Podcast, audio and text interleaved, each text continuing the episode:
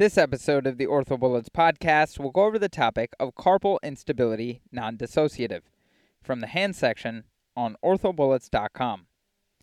Carpal instability non dissociative, or CIND, is defined as instability between rows, that is, either radiocarpal or midcarpal. Radiocarpal instability is between the radius and the proximal row, while midcarpal instability is between the proximal and distal row. As far as the epidemiology, the incidence of carpal instability non dissociative is rare. The pathophysiology and mechanism of carpal instability non dissociative is secondary to radiocarpal instability, otherwise known as an inferior arc injury. This can be from a high energy injury. This can be from a high energy injury where ulnar translation signifies global rupture of the extrinsic ligaments. Distal radius malunion is the most common cause, However, it may be purely ligamentous or have associated ulnar and radial styloid fractures. Associated conditions with carpal instability non dissociative include intercarpal injury, specifically scapholunate or lunotriquetral ligament injuries, acute carpal tunnel syndrome, and or compartment syndrome. As far as the prognosis, volar dislocation is more severe than dorsal. As far as relevant anatomy, the volar extrinsic ligaments include the radioscaphocapitate ligament, the long radiolunate ligament, the short radiolunate ligament, and the radioscapholunate ligament. As far as the classification of carpal instability non dissociative, let's go over a quick overview of wrist instability. So, in the setting of carpal instability dissociative, or CID, you will have intracarpal row instability. So, in a DISI deformity, the scapholunate ligament is affected, and in a VISI deformity, the lunotriquetral ligament is affected. In the setting of carpal instability non dissociated, or CIND, you have intercarpal row instability. That is either midcarpal instability or radiocarpal instability, where you will have ulnar translation and or distal radius malunion, and both are secondary to rupture of the extrinsic ligaments. In the setting of carpal instability combined, or CIC, you will have both intercarpal and intracarpal row instability. So examples of this include perilunate dislocation and scaphocapitate injury.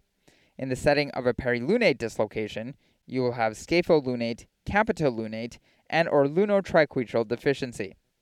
Finally, in the setting of carpal instability adaptive or CIA, you will have instability in response to malalignment of the skeleton extrinsic to the wrist. As far as the presentation of carpal instability non dissociative, there's usually no history of trauma with mid-carpal instability. However, there is usually high energy trauma that leads to radiocarpal instability. As far as symptoms, patients may have subluxation that may or may not be painful.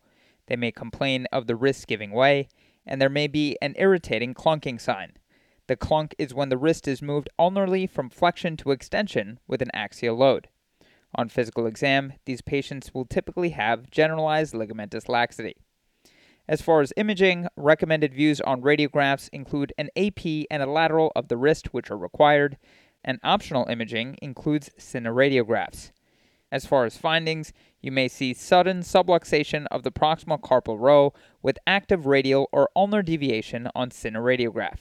Again, you may see sudden subluxation of the proximal carpal row with active radial or ulnar deviation on cineradiograph. Other findings may include ulnar translation, and keep in mind that the diagnosis is made when greater than 50% of the lunate width is ulnarly translated off the lunate fossa of the radius. Again, the diagnosis is made when greater than 50% of the lunate width is ulnarly translated off the lunate fossa of the radius.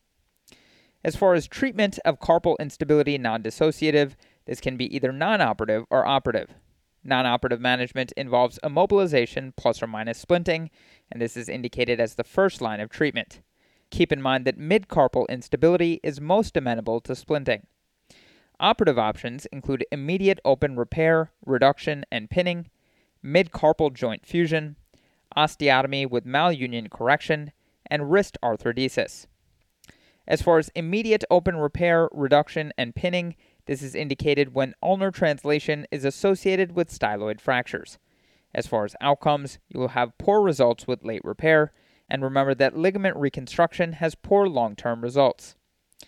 Midcarpal joint fusion is indicated for midcarpal instability, which is preferred over ligamentous reconstruction. Other indications for midcarpal joint fusion include late diagnosis that failed nonoperative management. As far as outcomes, midcarpal joint fusion will lead to 20 to 35% loss of motion. An osteotomy with malunion correction is indicated for distal radius malunion. And finally, wrist arthrodesis is indicated when all of the other operative treatment options have failed.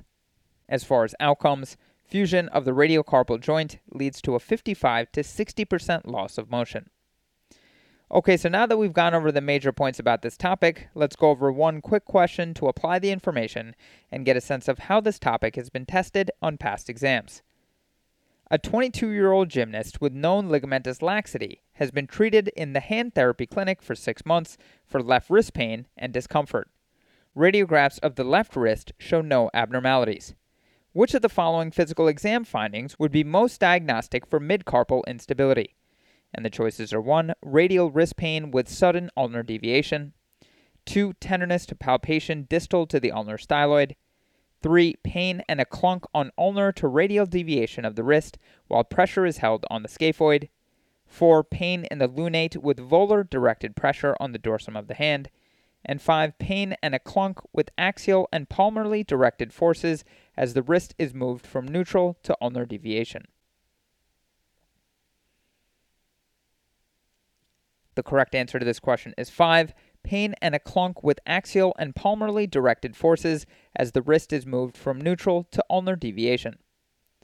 So the clinical situation in the question stem is consistent with midcarpal instability.